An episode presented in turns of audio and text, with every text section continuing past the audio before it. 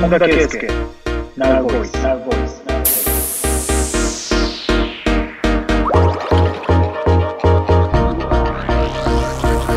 本田圭佑ナウボイス。日本の皆さん、こんばんは。本田圭佑です。お手伝いをさせていただきます。日本放送アナウンサー東島えりです。今夜もお付き合いくださいね。さあ本田さん2回目です。もう慣れましたねいやー、慣れないっすね。あ そうですか？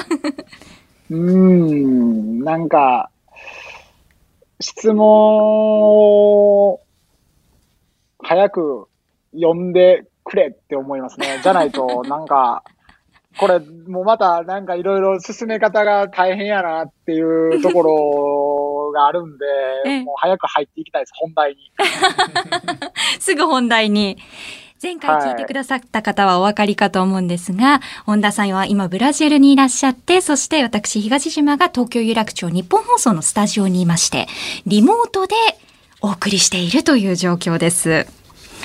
で、リスナーの方のメールをもとにこの後もお送りしていきます。11月の頭まではネット局向けにお送りしまして、で、11月からは東京の日本放送でも合わせてお送りしていきます。そして、プレミアム音声サービス Now Voice というところでは本田さんをはじめ各トップランナーの声が生で聞けますので、このラジオと合わせてチェックしてみてくださいね。引き続き今週もリスナーの方からの参加お待ちしています。ぜひこのラジオのサポーターになってくださいね。メールやツイッターでご参加ください。まず一つお聞きしたいのは、本田さんからのリクエストです。本田圭佑のイメージ。もうどんなご意見でもいいですよね。もう全然もうなんか、もう嫌なとこでもいいんで逆にください。はい。メールの件名にイメージと書いてお送りください。そしてもう一つ、本田さんへの相談。普段相談はされますか？いや、意外にね、されるんですよ。うん、意外じゃないですよ。本当、あ、本当ですか？えええ、相談ごとに乗ってくれそうなイメージあります？はい、あのーこれまでのツイッターにもありましたけれども、あのーはい。近所にいる優しく相談にズバッと答えてくれるお兄さんというイメージの方もいらっしゃいましたし。ああ、そうですか。じゃあ、意外じゃないんですね。そう、すごく、えー相談ごとされるんでう、ん。割と、どんな質問、相談されても答え、割と答えられるうん。かなって思って、うん。ラジオではや、うん答えていきたいなと思ってます。はい。なんとなくこう、ふわっと当たり障りのない答えじゃないものを、本田さんが出してくださるようなイメージでいます。まあ、結構、あれですかね、参考にならないことの方が多いと思いますけど、本音で、まあ本人のためになることは言えると思うので、はい。挑戦したら、今の困難を乗り越えられるかなっていうようなアドバイスしかしないかなと。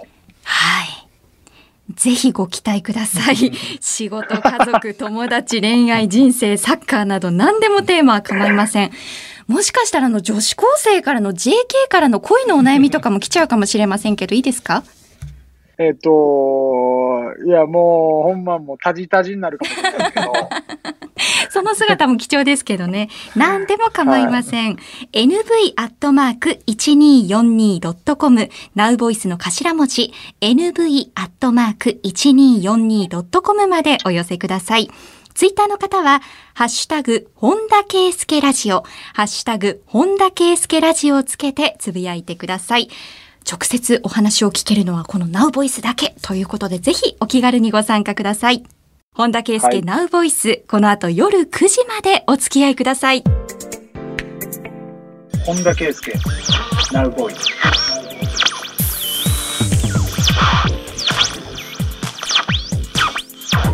本田圭佑 Now Voice。本田圭佑 Now Voice リスナーの方からたくさんのメールをいただいています。まずはこの方、福井県にお住まいの緑のナイフさんです。この間の試合の後、チームのみんなでサンバを踊っている映像を見ました。本田さんはサンバどれくらい踊れるんですか？踊ったことないんですけど、やっぱり楽しい気分になるものですか？ということです。僕も踊ったことないんですよ、もちろん。ああ、はい。ただ、あの時は、なんか、試合はね、引き分けたんですよ。はい。でも、カップ戦って言って、2試合で勝敗を決める試合で、その1試合目に勝ってたから、2試合目引き分けても次突破することができたっていう試合で、僕的には引き分けだったんで、まあなんか、大喜びというよりはこう、ほっとしたような感じで、とにかく突破したことを、まあ、えー自分の中だけで喜ぶ形でいいやっていうぐらいで、ロッカールームに戻ろうとしてたんですよ。ええじゃあチームメイトに呼ばれて、お前なんか写真撮るぞみたいなことになって、じゃあ写真撮るぞっていう前になんかサンバやるぞみたいな話になって、サンバやるぞじゃないの、サンバ踊ってく、踊れみたいな、なんか本当はサンバサンバみたいなこと言うから、いやもうなんか、やったことないのに、はい。もうもろ日本人ばりの空気を読んだりましたよね。合わせましたか？本田さん。うん空気は読めるんですよ。あのー一応、一応ね、なんか世間、多分日本的には本当空気読めへんって思われてるかもしれないですけど、僕一応空気は読めるんですよ。空気を読んでサンバを踊ることもあるし。そう。そう、できひんのに、まあ空気読んだっていう話ですよ。自分の中では決まった感じはありますか？サンバも。全然ないです。なんで、もう、いや、でもね、その、歌も好きだし、はい。歌歌うときになんか勝手に自分のやりたい感じで体を踊らせるってたりもするんで、もうそれぐらいですよ。だからサンバっていうこととは関連してないかもしれないですね。うーん、なるほど。これからどんどんまた体が馴染んでいくかもしれませんね。いやいや、本当ですよ。ブラジルにいるとそうですよ。みんなもう当たり前にサンバ踊れるんでね。ね前回そういうお話も出ましてね。生活レベルで。DNA です。ええではもう一通いきますね。神奈川県茅ヶ崎市にお住まいの黄緑日暮らしさんからいただきました。素朴な疑問なんですが、ブラジルに行ってペレには会いましたか？誰かブラジルのレジェンドには会えたでしょうか？あのね、その話実はあるんですよ。まだその話は残生きてて、えええっと、スケジュール調整するなんていうのを2、3ヶ月前からずーっと話してたんですけど、コロナの件だったじゃないですか。はい。で、ずーっと延期になってて、まあ試合も始まってバタバタしてて、ちょっとだけこう、流れてる感じあるんですけど、ずーっとそれは、あの、なくなってる話じゃなくてえ、えペレに僕も会いたいということを、なんか話のきっかけは何やったかちょっと覚えてないですけど、なんかそんな話になって、あ、ペレやったら僕も会いたいですみたいな話ももちろんなって、僕ペレがきっかけでサッカー始めてるんですよえ。えとなるそう。と、だから、何がそう、だから会いたいに、会いたい、会えるなら会いたいに決まってるなんて話をして、ただ、ペレなんか、その体調面もなんか、あんまり、こう、なんかその、優れてないような話も聞いてたりしていて、まあ、もしなんかこれが、ね、実現するとかってなったら、あの、また、あの、ここでお話ししたいなと思ってます。ええ今、そのサッカー選手目指したきっかけにもなるそのペレさんなんですけど、ペレさんのいつ頃のプレーを見て、本田選手は強い憧れを持っていたんでしょう？えっと、ワールドカップに、えっと、彼が4回出てるんですけどえ、えそのワールドカップ4回、僕一通り全部見多分ビデオで見てますね。へえはい。逆にこのペレさんと並ぶぐらい強い憧れを抱く方っていうのはいらっしゃるんですか？それともペレさんが特別ですか？あの、もちろんいいっぱいせ尊敬できる人っていうのはたくさんいますけど、それはサッカーに限らず。はい。でも、こう、まず今、少なくとも自分の人生スタートして、ここまで育ててくれたサッカー、そしてそのサッカーを始めるきっかけになったペレというのは、僕にとって、なんか、いろいろ考えさせられますよね。しかも、引退間近の選手が、あの、そのブラジルに来て、えーサッカーを始めたきっかけで、実際その、張本人に会うきっかけが目の前にあるっていうのは、なんかの運命かなとも感じざるを得ないので、うん。まあ、会える、うん、会えるかわかんないですけどね、会えたらいいですね。へえこれはぜひとも実現してほしいことの一つではありますけど、お会いしたとしたらペレさんに何を語って何をお聞きしたいですか？あ、特に何を聞きたいとかなくて、あの、ありがとうござ、ありがとうございましたっていうことを伝えたくて。感謝を伝える。そう、あの、彼は別に僕に何をしたっていうつもりは一切ないと思うんですけど、僕からしたら、あの、大きな夢をもらったので、うん。その感謝を伝えれればなって、それだけで僕は十分です。何かアドバイス欲しいとかっていうのは一切ないです。うん。でもこの本田選手とペレさんの関係のように、本田選手がきっかけでサッカーに憧れてっていう方ももちろんいらっしゃいますからね。ねえ。うん、みんなね、なんか、む夢に向かって頑張ってほしいですね、子供たちには。はい。サッカー少年たちもね、聞いていることを願っていますけれども、引き続き、リスナーの方からの質問お待ちしています。nv.1242.com、nowvoice の頭文字、nv.1242.com でお受けしています。この後もたっぷりお話を伺います。はい。本田圭佑 Now Voice Now Voice 本田圭佑 Now Voice では続いてよろしいですか、千葉市にお住まいのペガサスファンタジスタさん、ありがとうございます。ヤベッチ FC が終わってしまいました。本田選手も出たことがあったかと思いますが、テレビでのサッカー番組がどんどん少なくなっているのが寂しいです。ちなみに、うん、ブラジルのサッカー番組ってどんな感じなんですか？やっぱり数も多いんですかね？うーん。矢部っち、僕も矢部さんとお会いしたことはもちろんあるんですけど、はいで、矢部っち FC にも出演させてもらったことがあって、特に僕日本でプレイしてた時には何何度か出演させてもらったんで、もう十何年前にもなるんですけど、はい。なんすかね、なんで終わらなあかんかったんかっていう、ちょっと寂しいというか、全然多分や、理由が分かってないんで、ちょっと残念な感じが、うん。こう、晴れない感じはちょっと正直してて、うん、サッカー番組としては一番多分有名やったんじゃないかなと思うし、うん、ファンの方にも愛される番組で。うんそうそう。なのでね、あの、多分、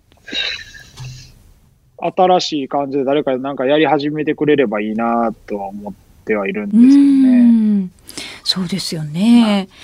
ブラジルのサッカー番組っていうのは同じようにあるんですか、ブラジルの、あのね、サッカー番組っていうのは、あの、本当多岐にわたって、その、報道をサッカー専門でやるっていうようなものもあれば、まさにちょっとこう、バラエティなサッカー番組みたいなのもあったりとか、その、なんていうんですかね、えー出演者が、いわゆる、レポーターの女性の方とかももちろん番組は、よってはいるんですけれど、ええ。日本、それは日本と同同じなんですけど、いわゆるそのレポーターの女性がめちゃめちゃサッカーに詳しいのうんで、うんちょっとだからやっぱりその文化の違いは日本とはちょっと出ますよね。なるほど。例えば日本で、あのーサッカー番組を作ろうと思って、まあ女性の例えば、えーアナウンサーにしてもタレントさんにしても誰か起用した場合に、まあサッカー好きな人を起用するとは思うんですけど、その人がサッカーの戦術のことを語るっていうのはなかなかないと思うんですよね。そうですね。うん。ただ、どの選手がすごく今いいプレーをしてるかとか、すごく若くて、あの将来が楽しみだとかね。うん。すごくアグレッシブだとか、なんかすごくディフェンス頑張ってるとか、こういうことは言えるかもしれないですけど、はい。じゃあ誰があの時になぜあの選手が上がってなかったのかとか、あそこあの選手があのポジションを埋めてたらとかね、こういうことまでやっぱ誰でも言えちゃうわけですよ。これはブラジルだけじゃなくてヨーロッパもそう同じで、そうなんですね。やっぱりそのリテラシーというか文化ですよね。うん。J リーグってまだ若干30年ぐらいしかない中で、ヨーロッパで100年以上あったり、ブラジルも100年以上あるので、つながってるんですよね、その歴史が。うん歴史とその知知識が。ある種もう解説者のように語りながら参加ができるという番組なわけですね。一方で、あれなんですよ。楽しみたいっていう文化がすごく定着してるんで、そんな難しいことをあえてこう、なんか議論してないファンもたくさんいて、要するに、こう、怒ったり喜んだりしかしない。あの、要は結果でしか、あの、判断しないみたいなうん層もたくさんいて、あだから全然冷静に判断できてない。だからもう、いると混乱するときあります。だから文化として成り立ってるけど、あの、リテラシー高いって思え、うん思えるときもあれば、お前ら全然リテラシーないやんって思えるときもあって、その感情だけで動いてるやんと、ただの。うんブラジル人らしいところーですね、そこへは、ーそれが。でもその様々な声が届いてしまうわけですからね、選手の皆さんにね、迷うところはあるかもしれませんね。いや、ほんとすごいですよ。一回生で味わってみたいですけどね、空気感をね。あの、やべっち FC の矢部さんで言いますと、日本放送では今、ナインティナインさんのオールナイトニッポンとして、オールナイトニッポンを担当されているので、本田選手も機会があればぜひ、おー、ラジオやられてるんですね。そうなんです。深夜にね、担当されていまして。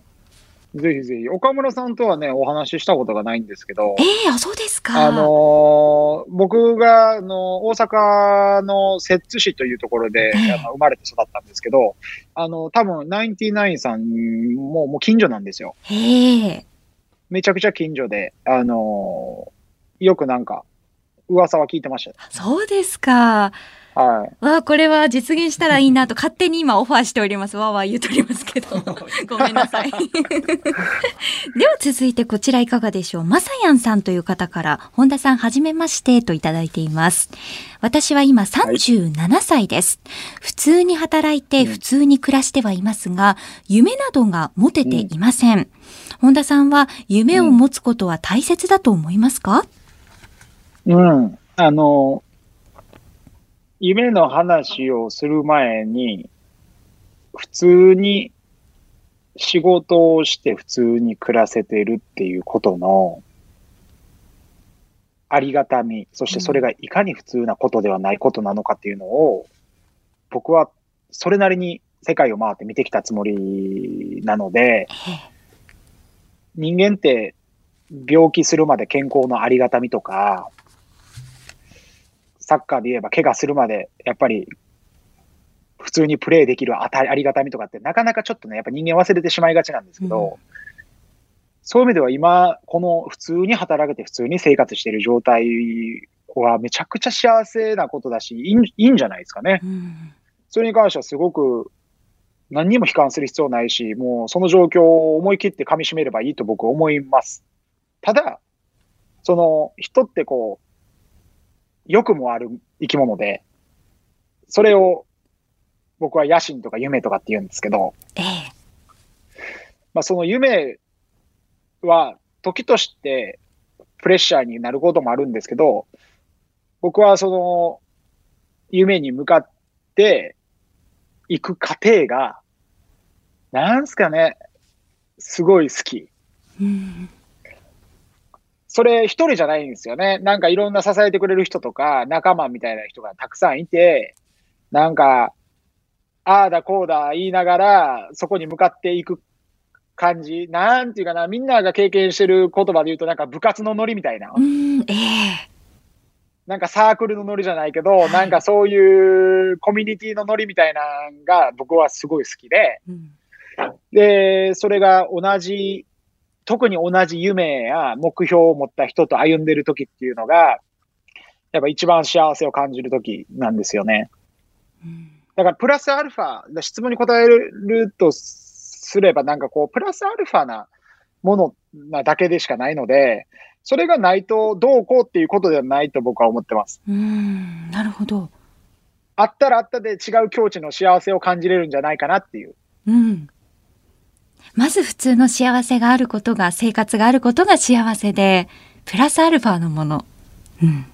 そうなんですよ。それが絶対的じゃないですか。安全でね、あのーそもそも寝るときにね、何もこう、周りから何かが攻撃される不安とかね、明日のご飯にありつけへんかもしれへんとかっていう不安とかね、もしかしたら10年後は不安かもしれないけど、別に明日、明後日の不安を感じる必要はないわけです。ええ。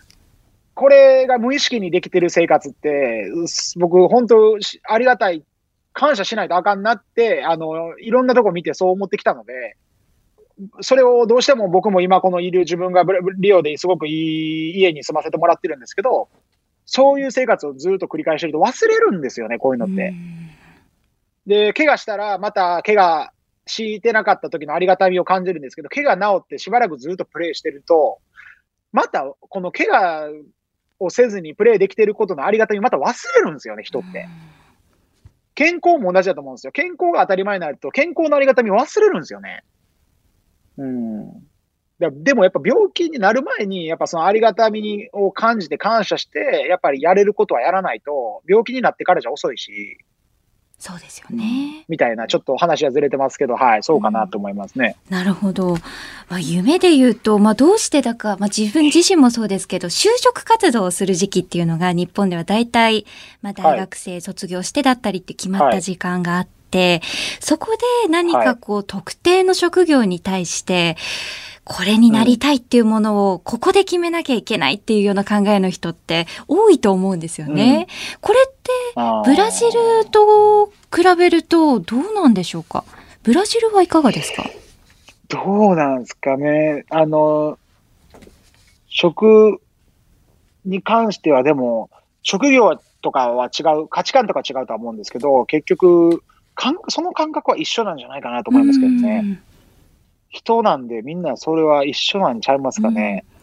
ある意味学年の節目で、あの、うん。自分の人生について考えた時にうん。悩むということはもしかしたら同じかもしれないと。一緒だと思いますね。うん。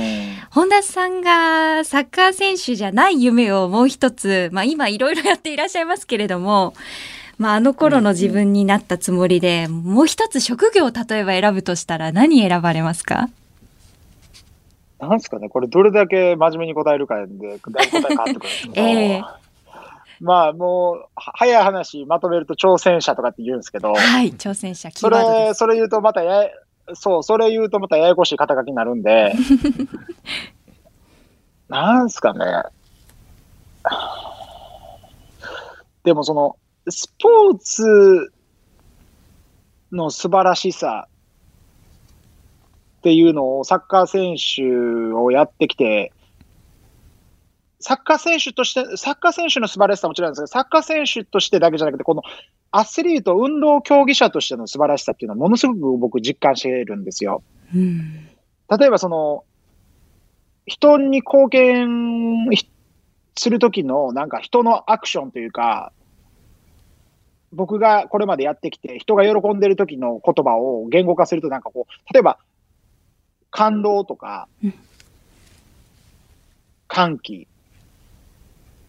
そして称賛うんとかってあるんですけど、はいこの後者の賞賛って、お金で買おうと思ったら買えるんですよ。うんでも、感動とか歓喜って、お金では買えないんですよ。どうしても買えないものですね。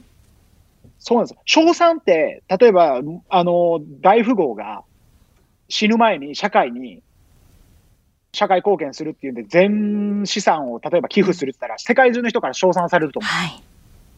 でも、歓喜ではないんですよ、それは。うん歓喜っていうのは、そのもうモーメントなので、無意識にググーって心に来て、こう、なんとも言えない感情になるっていうのがあの歓喜なので、それっていうのはやっぱり運動競技者とかエンターテインメントならではなんですよね。なるほど。そうなんです。それを僕らこう体一つで表現するっていうのが運動競技者なので、まあ、職業を何するかっていう話ですけど、まあ、サッカーを選ぶかは置いといて、こう、今僕の知識でやと、その運動競技者の素晴らしさっていうのをすごく実感してるんで、まあ、もしかしたらスポーツはやるかもなとは思います。なるほど。この歓喜に関しては、もちろん強要もできないですし、それぞれの個人の中で自発的に出てくるものですもんね。そうなんですよそ。れをそうさせるっていうのがアスリート、エンターテイナーなんですね。はいエンターテインメントですね。まあ、いっぱいあるんですよ。あの、これ、あの、真剣に話しめるは話し始めると僕歌好きやから歌手になりたいなとか、ええ。あのー、僕、アルパチーノとか、ロバート・デ・ニーロとか、はい。ディカプリオ好きなんで、はい。あの、ハリウッドスターになりたいなとか、そうですか。僕、あとビジネス好きなんで、投資家とか、その、経営者とか、はい。あの、もっと子供の頃から、あのーそういうビジネス勉強したいなとか、もう、きりないぐらいあるんですよ。そうか。だから、どの職業ですかって聞いた私の質問が愚問でした。本田選手に対して。やいやいやいやいや。なんで、なんか、それを、こう、長ったら、長くだらだら話すよりは、僕、結局挑戦しときたいんですっていう、挑戦者っていう、はいちょっとまとめさせてほしいんですよ。はい。でも前回の放送でもおっしゃっていたその挑戦者という肩書きについては反響もありましたよ。よかった。かっこいいと。自分もそれはかったです。あの、ツイッターでは、これからあの、ジムに向かうっていう方で、ラジオを聞いてくださってた方が、その挑戦者という言葉に刺激を受けて、頑張ろう、うんただまだ、時間待ちなんだけどね、というふうにつぶやいてる方もいらっしゃいました。なるほど、なるほど。はい。いいな。本田圭佑 Now Voice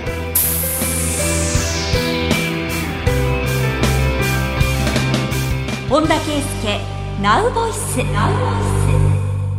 ー、ラミパスさんからいただきました。本田選手のデンマーク戦でのゴールを何度も見てしまうんですが、ご自身で自分のゴールの動画を繰り返し、えーゴールやと見たりすることはありますか？ということです。あ、もう、全然僕、自分のプレートとかを見ないタイプで、そうですか。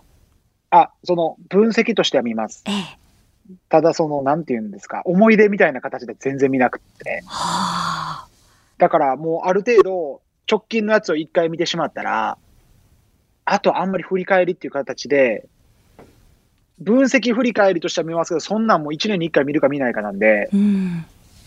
ほぼほぼ見ないんですよ、僕。だから。自分がだから、取ったゴールとかもよく忘れてて、へえ。あの素晴らしいフリーキックもそうなんですか？あのフリーキックは覚えてるんですけどえ、えそれを自分でビデオで見たりとかってないですね。えあくまで分析の上でということなんですね。そうっすね。あれに関しては分析しようがないんでね、んあそこの辺に行ったらいいなと思って、うんこう、感覚で蹴ったやつがゴールに入っただけなんで、それ以上のもう分析ないんで、3秒で終わる分析なんで。見返す意味がないという。と天才がおっしゃってますけれどもね。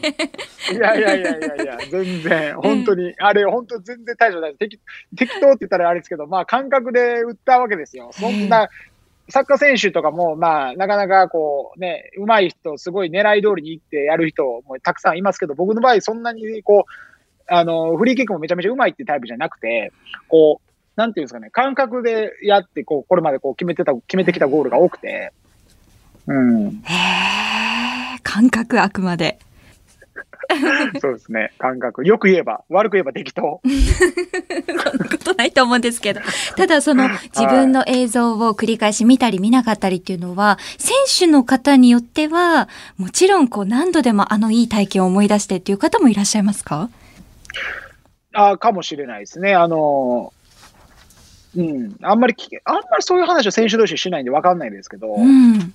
どうっすかね。でも、なんか、サッカー選手たるものを、その過去の栄光に慕ってる暇はないので、うん。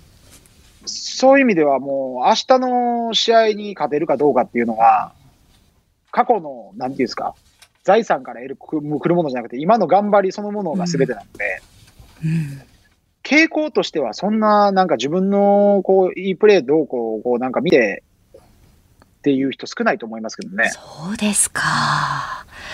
んもう一般人の感覚であんなゴールを繰り出せたらもう一生見たいような気もしますけどね。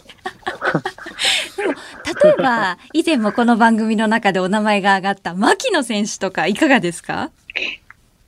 どうなんですかね。牧野はなんか、ああ見えて、意外になんかこう、しっかりしてるんで、ね、外見は割とこう、なんか、軽いタッチもなんかイメージ的には印象としてあるかもしれないですけど、ちゃんとは、ちゃんと彼のことを分析したら、あの、そういう側面があるのも事実ですけど、うんすごく考えてるし、すごくこう、アスリートと彼が今、アスリート以外でやってる活動っていうのを、ちゃんと彼自身のキャリアのため、家族のためだけでもなく、サッカー界のためにもうんやってるというしっかりしている、えー人間だと僕は思ってますと。ええまあその知名度を何か発信することに使うという意味では本田さんと共通の部分ですね。あ、そうなんですよ。そういう意味では、牧野とは、あの、うーん、なんか、めちゃくちゃ共感できるっていうこととも違うんですけど、あの、サッカー外の話は割と、あの通ずるところあるかなと思ったりして、結構お話ししますね。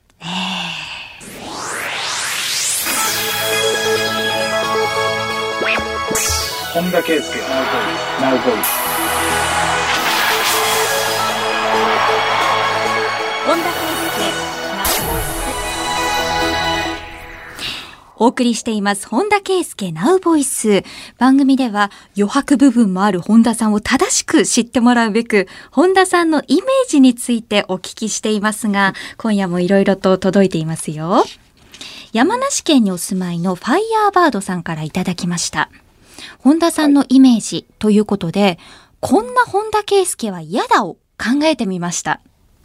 うん。5分に1回リップクリームを塗る。かけそばを 俺ネギ嫌いやねんとネギをどけてから食べる。ということですよ。なるほど。いだいいや、まあ、あの、どっちもやらないんで、あの、そこは 事実とはち違うんで、あの、うん。どっちも大丈夫ですね。安心してくださいという。いねはい。こんな本田圭佑は嫌だというのもある意味、こちらのイメージなんですけどね。ねええまあ、イメージ、おもろいな。でも、それ、それを僕に限らず、ええする人少ない気がするけどな。確かにね。ちょっと具体的すぎる感じもありますけれども。うん苦手な食べ物とかおありですか？僕ね、キュウリが嫌いなんです。キュウリ、そうですか。でか勝手なイメージです。ごめんなさい。キュウリ、へー食感ですかね？あのー小さい頃、カブトムシ飼ってて、はい。で、カブトムシ飼ってた時に、カブトムシにキュウリあげるじゃないですか。はい。で、家の中とかを掃除するときに、あのーパッと開けた時のあの、キュウリの匂いがすごいするんですね。はい。しますね。なんか、そう、それは良かったんですけど、なんとなく、その時から無意識的に、この食べ物は自分が食べるものじゃないっていう、なんか、イメージがついてたのと、まあ、なんとなく当時からその匂いもあんまり好きじゃなくて、ええ割とね、だから売り系がよりがなんかあんま好きなんじゃないんかもしれないです。もしかしたら。キュウリ、ズッキーニ あたりですかね。あ、でも、でもズッキーニ好きなんですよ。そこはそうなんですね。うん。そうなんですよね。なるほど。キュウリはカブトムシのイメージが強いと。ナスビはどうですか？大好きですよ。あ、そうですか。やっぱキュウリなんですね。キュウリ以外はもうほぼほぼ大体食べれるんじゃないですかね。ええうんじゃあこう、太巻きのキュウリとかはどうしましょう？真ん中に入っているキュウリ。えっと、太巻きのキュウリは、まあ、あれですよね。ノール、ノールックするかもしれないです。ノールッ クして、はいあの、黙々と、あの、自分の夢語ってるかもしれない。周りに対して。なるほど。なかった、なかったことのように。なるほど。じゃあ周りもそれをその姿はノールックでいきましょう。その場合は。そう、まあ、いや、周りは、あれですよ。僕はノールックしてるんですけど、周りはノールックしてるんじゃなくて、周りは僕をルックしてるだけなんです。そっかそっか。本田さんを見てますからはね。い。気づいて、気づいてないです。だから、キュウリ食べてねえなとかって、もう気づいてないです、周りは。なるほど。大変電波に乗っちゃいます、この話。本田さん。ノールックですか。さあ、まだまだイメージありましてね。横須賀市にお住まいのハルトスカイラインさんです。本田さんのイメージ。後輩や連れとゲーセン行って UFO キャッチャーやったら、いやー、取れんわ、絶対取る。俺、あの、グランパスくん絶対取ったる。って、連れの方が、いや、もう1万使ってますよ。で、本田選手が、いや、1万使ったんやったら2万も3万も一緒やろ。誰でもやめへんのは簡単なんや。これで残ったやつだけやで手にできる資格があるのは、一回引っかかればええんや。人生そんなものやで。とか言って、ずっと台の前に張り付いてそうだそうです。よう考えんな、こんな浮かぶんです。ね。多分グランパスのね、こうファンの方なんですかね。どうですかねそうでしょうね。マスコットで。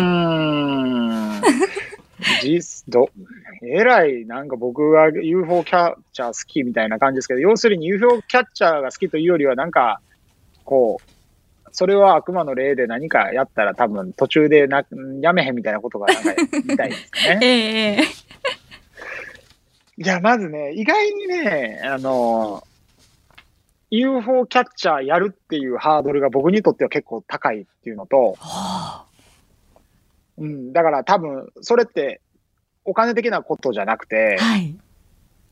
なんかそれに、んそこに時間とエネ自分の、まあ、いわゆる感情のエネルギーをかけるっていうことをもう最初から放棄してる気がしてて、はい。じゃあ仮に、仮に横にいる人が、お、ちょっとやってキャッチャーやろうかって言ったら、おやったらって、俺はいいよって多分言うと思います、普通に。なるほど。なんやったら、その横におるやつが、あのー UFO キャッチャーハマってる間は、俺さっきその目的地先行っとくわ、みたいな感じで、別行動。もう終わったら終わったら来いよ、みたいな。なるほど。こちらも具体的な答えが返ってきましたね。そう、日本放送でこのレギュラー化の前にお送りした番組で、負けず嫌いっていうキーワードが出てきて、うんあのープロスケーターの宇野昌磨さんとのやりとりの中でも、ゲームとの向き合い方でそんなお話が出ましたね。そう。だからね、この UFO キャッチャーっていう例えだったんで、こう返しましたけど、はい。自分がやっぱ譲れない、えーことはい。になると、その今、この投稿はもしかしたら当たってて、うん。結局、お金じゃないとかって言い始めてる自分がいたりとかするのも否定できず、ええもうプライプライドの問題なんやと。うん、これやり続けたやつが実際にこれを手に入れられるんやと。みたいなことを言ってる。それがだからぬいぐるみではないんですけど、はい。それが見えないものであっても、はい譲れないものの場合は、あのーもうなんかそんぐらいの感じは、もしかしたらめんどくさいこだわりは見せるかもしれないですね。なるほど。まあ、前回はスマブラということでね、出てきましたけれどもね。うん。ええシチュエーションにもよるかもしれませんね。ですです。まあ、UFO キャッチャーだったらないという話。なるほど。ないですね。はい。では続いてのイメージこちらです。京都府にお住まいのチャームクーヘンさんからいただきました。本田さんのイメージは、大阪の人なんで割とお笑いも好きなのかなと勝手に思ってますが、その辺いかがですか、ちなみに先日、キングオブコントがあって、ジャルジャルが優勝しました。ということです。うん。お笑い。いや、もうもう、はい。あの、まさに、えっ、と、大阪で生まれ育ったっていうのもあるかもしれないですけど、お笑いが大好きで、ええ。以前ここで言ったかどうかはわからないですけど、僕、あの、吉本新喜劇が、えー、何より大好きで、ええ。毎週土曜日、えー学校から帰ってきたら昼ご飯を食べながら、うん。えー吉本新喜劇を見るというのが、うん。えーもう習慣だったんですけど、その習慣が続いてるのか、あの、僕寝る前に吉本新喜劇を見たりするんですよ。へえ。で、寝る前に吉本新喜劇見てよく寝れるねってよく言われるんですけど、はい。なんかこう、パーッと盛り上がって、寝つきにはどうだろうと思ったんですけど、今。はい。あのーこれは悪く取らないでほしいんですけど、ええ僕は、あの、吉本新喜劇の、もう、言ったら、すべての方の、あのーいわゆる、芸を知ってるわけですよ。はい。はい。だから、あと、吉本新喜劇というのは、あのーまあ、言ったらロングコントなので、はい。一応ストーリーがあるわけですよ。で、僕はもうそれ始まった瞬間にどうなるか全部わからないんですよ。誰が出てきて誰が何をやるかまでわからないんですよ。はい。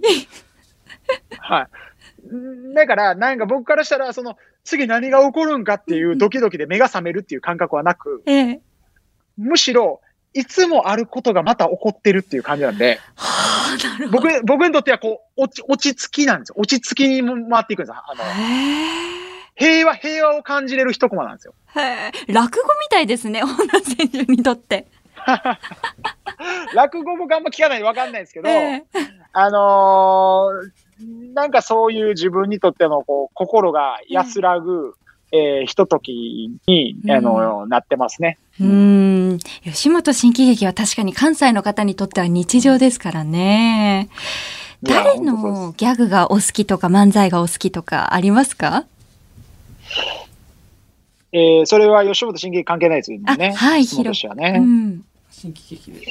うーんとね、いやでも、いろん、漫才、昔のね、あの、ブラマヨとかね、あ、ブラマヨさん、えうんえ、え好きっすね。あとは、どうですかね。あと、サンドウィッチマンとか好きっすえ。ね。ああ、いいですよね。いや、いっぱい、ほんといっぱい好きっすね。はい。うん。中川家。だからもう、もうだから M1 で優勝したような歴代みんなを当然フォローしてるんで。ああ、そうですか。はい。今、日本放送で東島中川家さんとずっとご一緒させていただいてるので、これはあ絶対に伝えます。すはい。ああ、ぜひぜひ伝えておいてください。あのー、ね、面白いですよね。いや、でもこのコロナ禍でお笑いとかバラエティに助けられる瞬間っていうのもたくさんありました、日本では。まあ、本田さんおっしゃった笑いはね、ええうん。お笑いはもう本当にね、あのーすごいですよ。あの、僕、さんまさんが言ってた名言かなんか、かなんか、ちょっと、ちょっとそこ調べてほしいんですけど、ええ。逆に。あのーなんか人間、どんな不幸なタイミングでも、なんか、笑え、笑えるもんやっていうような話をなんかしてたような気がするんですよ、さんまさんが。それ、僕、すごいことやなと思ってて、で、確かにとも思ったし、その考え方がすごいなと思ってうて、んうん、人がかどんな悲しいとか、どんな状況でも人ってやっぱ笑える、こう、もんなんやなっていうふうに思うんで、考え方次第やなと思ってて、だから要するに、お笑いってそういう力があるっていうことやし、うんうん、人ってどのタイミングでもしあ笑って幸せになることできるんやなって。で、うん、お笑いの力ってすごいなって思いますね。うん確かに、どんな状況でも笑えるっていうのは人間の強さかもしれませんね。うんうん。さんまさんの名言で言うと、まあ、生きてるだけで丸儲けっていうお話もね、ありますしね。名言が多い方ですね。いやいや、本当っすよね。いやいや、さんまさんはでもサッカーもね、なんかすごい好きっていうイメージが強くて、はい。なんかうまい、サッカーもうまいイメージありますけどね。え、プ、プレーもですか？なんかサッカーをやってるイメージありますけどね、遊んだりとかして。そうなんですね。いや、でも、ありとあらゆるスポーツを、あの、リアルタイムで、あの、ご覧になっているというお話は聞いたことがありますが。ああ、なんか、あれですかね。そういう、僕の印象は、解説とかにしてるイメージが強いですかね、あ。ああ、なるほそういうど。クラブワールドカップとか、ええなんかああいうでっかいやつのなんか解説やってるとか、そっちですかね。うーん。なんか、ごっちゃになってるかもしれないですね。あのー芸能人の方でサッカー好きの人も多いんで、はい。で、大御所の人がサッカー好きの人も多いんで、だから解説しかしてない人と、プレーをしてる人が、こうごっちゃになってるのがいろいろあるかもしれない 例えば、木梨さんとかサッカーめちゃくちゃしてるイメージありますよね。うんうん。で、矢部さんも知ってますもんね。そうですよね。はい。はいはいはいはいはい。いや、さんまささんまんも。さんはサッカーしないんですかね？さんなさんまさんサッカーしてたんか聞いてみてほしいな。ね。あ、サッカーされてたそうです。今確認したところ。あそうですよ。ええなんか僕ね、さんまさんサッカーしてるイメージあるんですけど、映像とかでもなんか見たような記憶あるんですよ、ね。へえ。遡ったらどっからあるかもしれないですよ。僕の子供の頃。ザ・ミイラっていうチームでやられていたということです。へーいや、さんまさんもね、名言が多い方ですけれども、本田選手もそうですよね。よく、本田五六なんて言われますけれどもね。あの、ホンダ語録っていうのが出て、はい。あの、語録を出したろうと思って、はい。あの、いろいろ言っても、全然響かないんですよ。なるほど。はで、でね、あ。何にも考えずに、とにかく楽しんで話してて、ええそれが勝手に語録になってってんですよ。あ、そうですか。言ってやろうと思うと 出てこないんですね。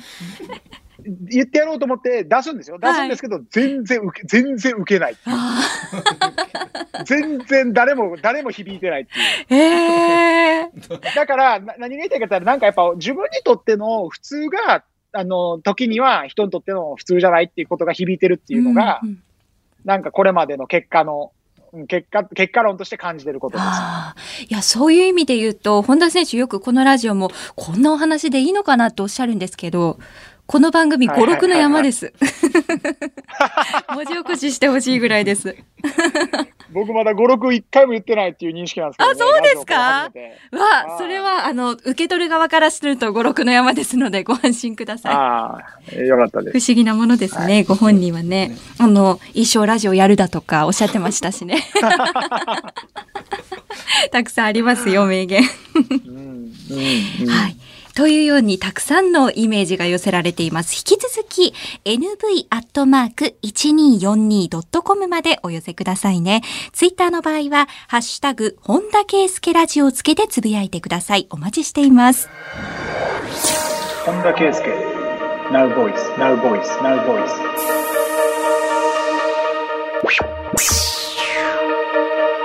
本田圭佑、ナウボイス。では、相談も本田選手に届いているんですが、こちらもよろしいですか、もちろんです。はい。北海道からもいただきました、ゆうじろさんですね。本田さんが先日つぶやいた、人と違うことを走るな、人と違うことを誇れ。すごいいい言葉だなと思ったのと同時に、正直それを誇れない自分がいます。自分は生まれつき斜視があり、それをからかわれて、容姿にも自信が持てなくて、どれだけ人と同じであることが羨ましいかわかりません。そういったところまで誇れるようになるにはどうしたら良いのでしょうか？という質問です。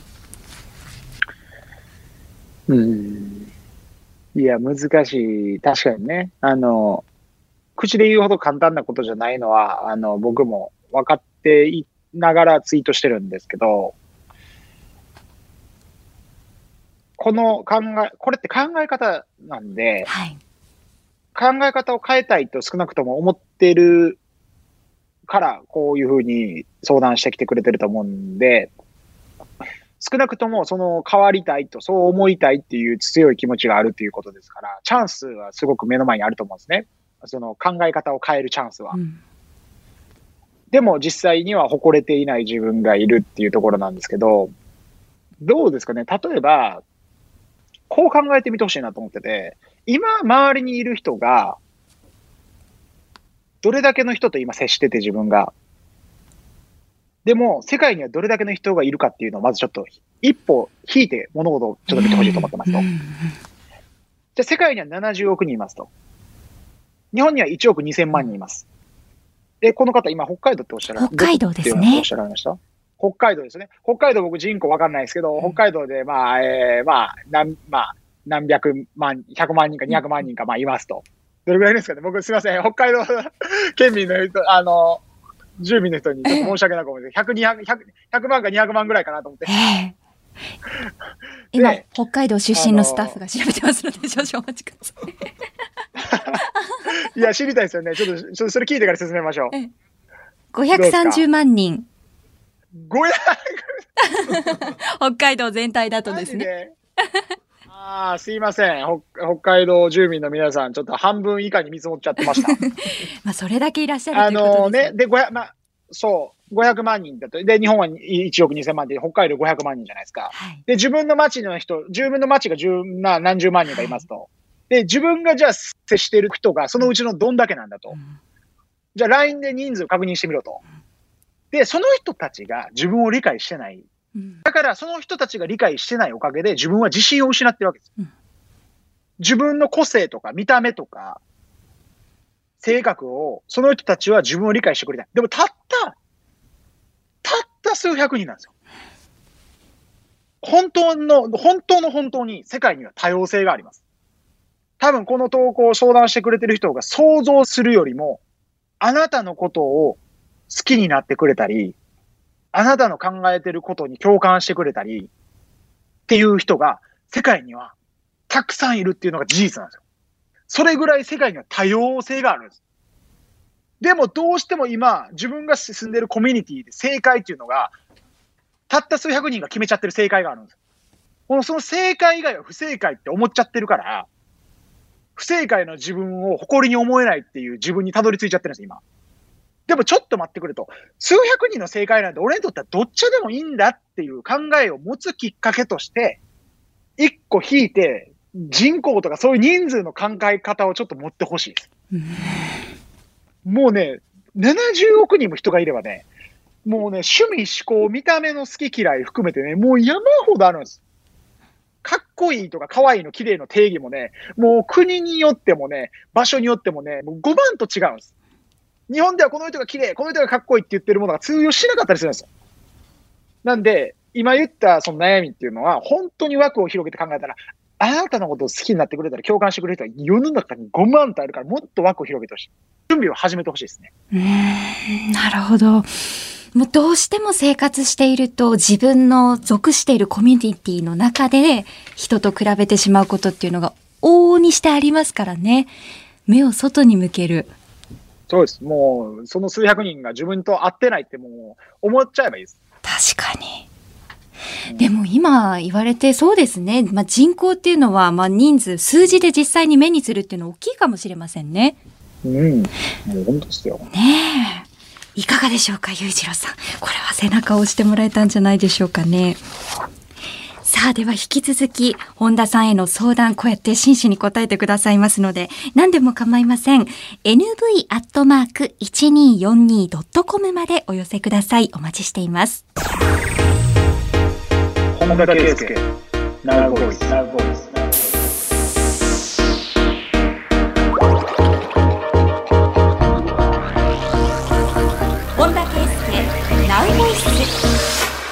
夜7時からお送りしてきました、本田圭佑ナウボイスそろそろお別れのお時間です。レギュラー放送で言うとまだ2回目なんですが、はい。いや、今回も盛りだくさんでしたね。いやいや、もうね、あの、毎回言ってますけど、こんなんでいいんですかね？いいんです。これがいいんです。本田さん。いやいや、そう言ってもらえるのがね、救いなんで、まあ、あのー相談とかね、質問があれば、はい。えー、まあ、あればというか、ある限り、あの、次のね、あのー、ナウボイスでもこうお話ししていきたいなと思ってますけど、はい。いや、でも今回の中で一番印象的だったのは相談に乗る本田さんです。うん。うん。うん。うん。うん。いや、意外に相談に乗れてたでしょ？もちろん。ね、いや、あのね、まあ、ちょっと、本当わかんないですけど、まあ、今日の、あの、相談に関しては、まだ、なんか、熱くなれる、情熱えをえ。情熱でぶつけられる相談だったかなと思うんで、ええちょっとこれ俺、情どうやったら答えられるかなっていう相談も今後来るんであれば、いまあちょっと、まあ怖さはありますけど、まあ頑張ります。えー何がこうそう気持ちよくさせるんだろうと思ってたんですけど多分まあアドバイスだから参考までにねとおっしゃりながら言葉に迷いがないところなのかもしれないですね。なんかよく相談したり、ね迷いま迷いまくってますよ。そうですか？はい。迷いながら話してます。でも次回以降もいろんなパターンの相談があると思いますので、ぜひお寄せください。メールアドレスは nv.1242.com nowvoice の頭文字 nv.1242.com です。そしてツイッターの方はハッシュタグ本田圭介ラジオハッシュタグ本田圭介ラジオをつけて感想なども合わせてつぶやいてくださいね。本田さんの SNS もぜひチェックして合わせて nowvoice もお聞きくださいね。はいはいはい。はい。これ、どう、どうやったらチェックできるんですか？チェックですか？えっとなんかタグ、ケスツイッターで検索すればいいんですかね？はい。あの、ハッシュタグ、本田圭介ラジオというのが番組のハッシュタグになってますあ、ので OK。です。はい。僕もじゃあちょっと検索して見てみまあ、ぜす。ひとも。で、またこのラジオでお答えいただければと思います。OK です。はい。今日も最後までお付き合いいただきありがとうございました。本田圭佑ナウボイス来週もどうぞよろしくお願いいたします。ここまでのお相手は進行手伝いの日本放送東島エリと本田圭佑でした。